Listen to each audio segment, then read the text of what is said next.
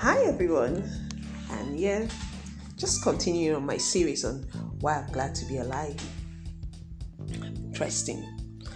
The feedback has been amazing. So, yeah, another reason is that God hasn't finished with me. Yes, I can see life through through my child, my grandchildren. I can love on you. I can I can be so so happy. My mind comes up with new ideas. I love being alive, to explore new places. I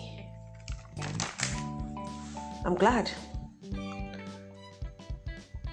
I have a child who is brilliant and handsome and full of vision.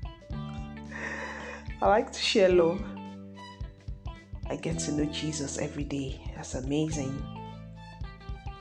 I like to see something I'm creating and building come to life.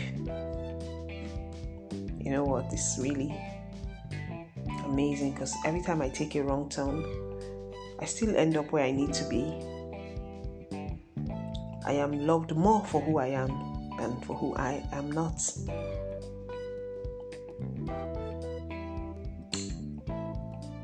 I have been a recipient of many people's kindness. I'm so happy to be alive. Oh,